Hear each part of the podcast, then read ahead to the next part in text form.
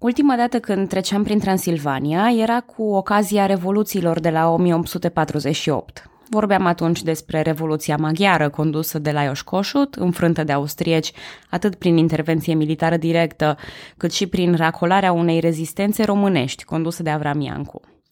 Și după cum bine vă amintiți, fiecare dintre părțile beligerante a făcut un duș cu apă rece. Austriecii și-au dat seama cât de fragilă este structura propriului imperiu, dacă vreunii sau alții decid să se răscoale. Maghiarii și-au dat seama că, totuși, nu-i pot înfrânge pe austrieci de unii singuri, fără o conjunctură potrivită. Românii au văzut rapid cum majoritatea promisiunilor austriecilor s-au evaporat după conflict. Toate aceste noi informații vor determina următoarele mișcări și încercări. Bună, numele meu este Călina și în acest episod din podcastul Istoria României vorbesc despre Transilvania post-revoluționară. Chiar dacă am petrecut mult timp pe partea cealaltă a Carpaților, unde evenimentele sunt ceva mai palpitante, recunosc, încă nu am scăpat de această povestire în paralel. De asemenea, datorită administrației imperiale și a diversității etnice, istoria românilor din Transilvania rămâne un joc al echilibrului.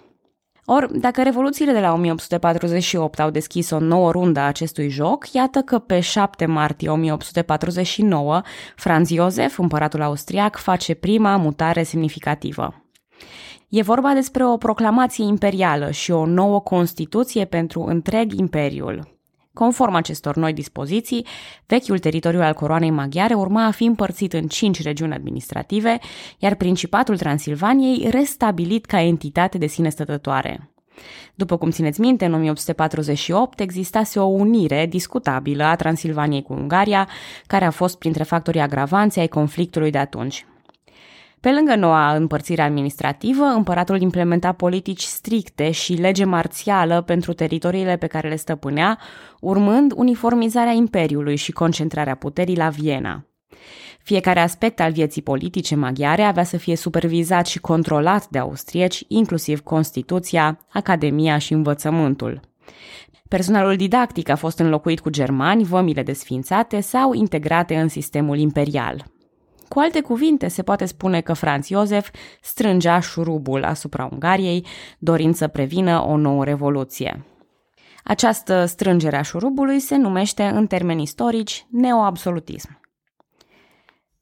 În perioada de neoabsolutism, progresele românilor din Transilvania au fost constante. Printre evenimentele notabile au fost ridicarea la rang de mitropolie atât a Bisericii Române Unite cât și a Bisericii Ortodoxe. Ambele biserici continuau să fie motoare sociale și au continuat buna tradiție a personalităților marcante. Asemenea situației din Principatele Unite, țăranii din Transilvania au fost împroprietăriți.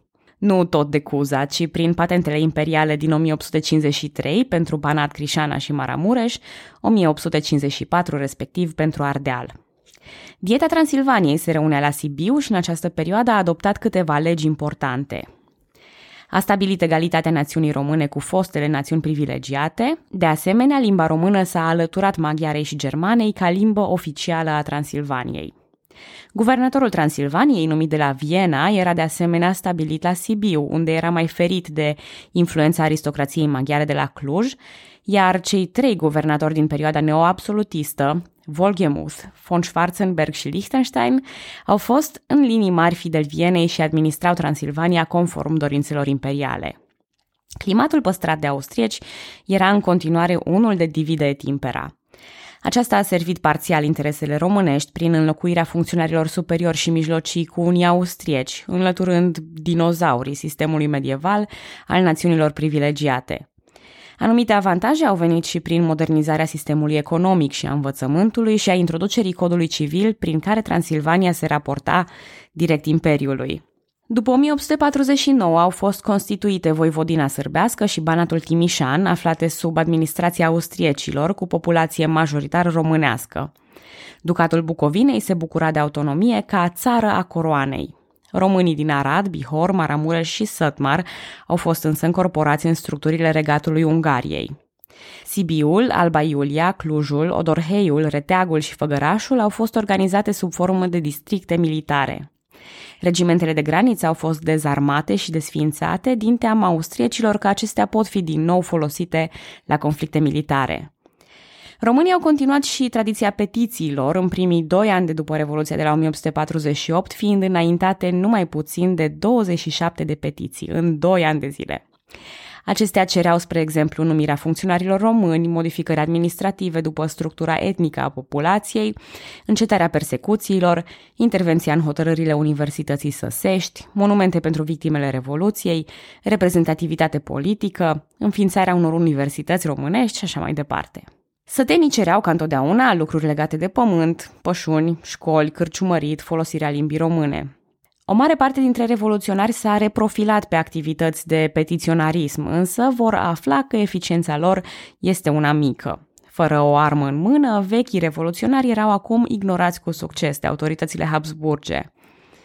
La nivel declarativ, Imperiul sprijinea identitatea fiecărui popor de pe teritoriul propriu, însă, ca să folosesc o expresie comună, dădeau cu țărâita, nici mai mult, nici mai puțin decât minimul necesar. Astfel, progresele românilor din Transilvania din această vreme sunt modeste. Am spus constante, dar de asemenea modeste. Situația politică ar fi trebuit să-i avantajeze, însă rezultatele sunt, totuși, sub așteptări. Mai trebuie să menționez o realizare importantă din această perioadă istorică prin care transilvanenii au înființat în 1861 la Sibiu Asociația Transilvană pentru Literatura Română și Cultura Poporului Român, abreviată ASTRA. Condusă de Andrei Șaguna, Timotei Cipariu și George Bariț, societatea urmărea, citez, înaintarea literaturii române și cultura poporului român în deosebitele ramuri prin studii, elaborare și editare de opuri, prin premii și stipendii pentru diferitele specialități de știință și arte și altele asemenea. Am încheiat citatul. Până la unirea din 1918, Astra a devenit cea mai importantă instituție culturală a românilor transilvaneni și a inclus personalități ale elitei intelectuale, a publicat cărți și periodice din domeniul culturii, civilizației, literaturii și artei. Asociația a fost desființată de comuniști în 1948 și reînființată la începutul anilor 90. Însă o instituție culturală nu este același lucru cu o instituție politică. Cultura românească are oxigen pentru a înflori, însă, simultan, politicile centraliste austriece sufocă manifestările politice ale etniilor de pe teritoriile lor. Asta indiferent despre ce etnii vorbim. Austriecii, când au strâns șurubul, nu au luat în seamă situația pe termen lung. Anume, această nouă politică centralistă, neoabsolutistă, nu avea să dureze prea mult. În primul rând pentru că ea ignora problemele financiare ale austriecilor. Costurile enorme ale năbușirii Revoluției, datoriile de stat și mobilizarea din timpul războiului Crimei au lăsat Austria într-o situație precară. O campanie din Sardinia, în 1859, a dus aproape la faliment. Iar dacă problemele financiare nu erau destul, războiul dintre Austria și Prusia din 1866 a schimbat și statutul Austriei pe plan internațional. Vă amintiți cu siguranță din episodul în care Carol I călătorea prin teritoriul inamic. Victoria prusacă a pus bazele Imperiului German, care absorbea tot mai multe state nemțești. Austria nu mai era cel mai puternic stat german, pierduse influența în Italia și bunele relații cu proprii supuși. În 1866, în prag de colaps, Austria avea o singură opțiune pentru a păstra dinastia și imperiul. Era timpul pentru un compromis. Așa se și numește evenimentul, Ausgleich, compromisul. Încheiat între maghiari și austrieci, acordul din 1867 avea să fie mai mult decât o redenumire, iar Transilvania avea să fie prinsă între Ciocan și Nicovală. Acum, când spun că acordul s-a încheiat între maghiari și austrieci, mă refer de fapt la o reprezentativitate destul de proastă din partea ambelor popoare. Mai puțin dintre 8% dintre maghiari aveau drept de vot, iar o mare parte dintre ei au considerat Ausgleichul ca o trădare a valorilor revoluționare. Ferenc Deac, omul politic din spatele compromisului, era certat cu naționaliștii și spera că o colaborare cu austriecii va fi benefică Ungariei. Franz Iosef avea să spună mai târziu că trei oameni au înfăptuit Ausgleichul. El însuși, Deac și Gyula Andrași, devenit premier al Ungariei. Compromisul avea trei părți. Una politică, ce viza Constituția și legile pe termen lung. A doua parte era legată de finanțe și urma să fie revizuită periodic. Aceasta definea cheltuielile comune și era ratificată de cele două parlamente. A treia parte stabilea chestiuni legate de vămi și monedă și aceasta era reversibilă în timp. În ceea ce privește teritoriile atribuite fiecarei țări, Transilvania trecea iarăși sub jurisdicția Ungariei. Aici intervine principala schimbare pentru românii din Transilvania, care, după câteva reforme binevoitoare, precum legea naționalităților și cea învățământului, încet lucrurile intră în direcția în care ne așteptăm. Puterea maghiarilor crescuse considerabil după Ausgleich, iar ceea ce făcuseră austriecii în neoabsolutism, dorind să impună o germanizare uniformă, urma să-și găsească ecou în maghiarizare. Reacțiile din partea românilor nu au întârziat să apară. Astfel apare prima formațiune politică ce reprezintă interesele românilor din Transilvania. Numit Partidul Național Român sau Partida Națională, era inițial separat pe Transilvania și Banat. În 1881 el se va unifica, stabilind și un program politic comun și concret. E important să vă amintesc iarăși că în Transilvania tendința este una pe cale legală, destul de cuminte. Programul noului partid nu face excepție, specificând în mod clar demersurile legale ca formă de activism. Din acest partid se va naște în 1892 celebrul memorandum, dar să nu anticipăm.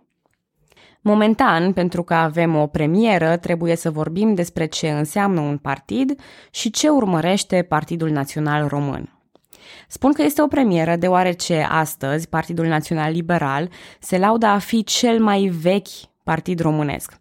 Aceasta poate fi adevărată în contextul partidelor care au rămas în activitate, dar în ceea ce privește înființarea, PNR Transilvania a început în 1859. O definiție simplistă a unui partid politic, așa cum o spune Giovanni Sartori, este grupare politică ce îi reprezintă pe alegători la alegeri electorale.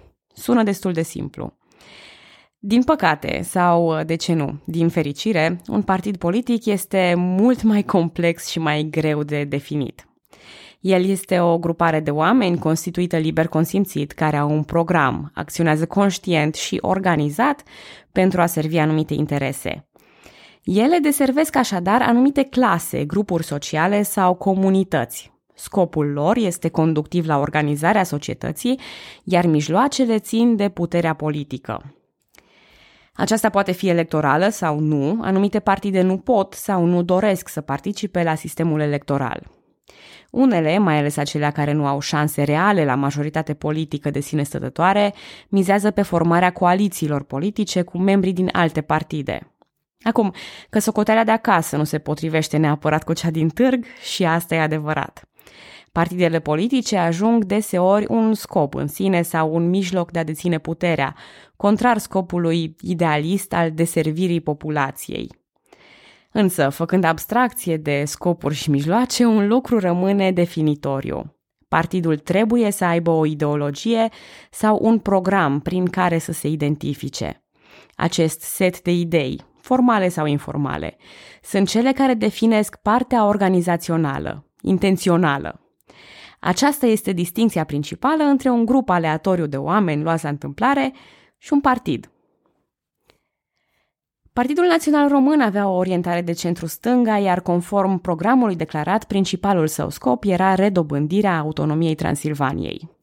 Alături de aceasta, mai multe puncte urmăreau folosirea limbii române în administrație și justiție, prezența funcționarilor români în zonele locuite de români, autonomia bisericilor și a școlilor, egalitatea justă și bine implementată a națiunilor de pe teritoriile Transilvaniei.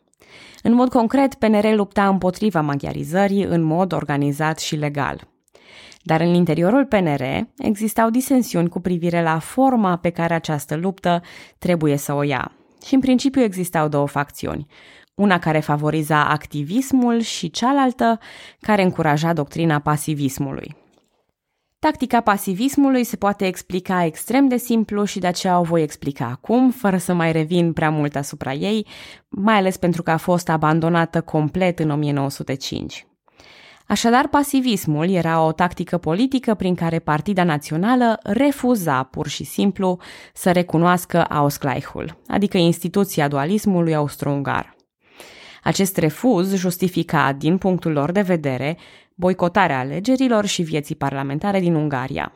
Omologii din Partidul Național din Banat, conduși de Alexandru Mocioni, erau opuși acestei viziuni, considerând că trebuie întreprinse acțiuni concrete – Chiar și după unirea partidelor naționale, formând Partidul Național Român din Ungaria și Transilvania, pasivismul a rămas principala ideologie. Și după cum spuneam, abia în 1905 se va încheia această perioadă.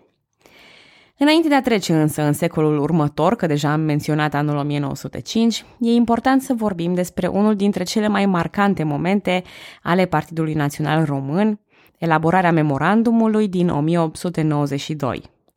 Dar pentru aceasta e nevoie de un alt episod și să ne auzim data viitoare.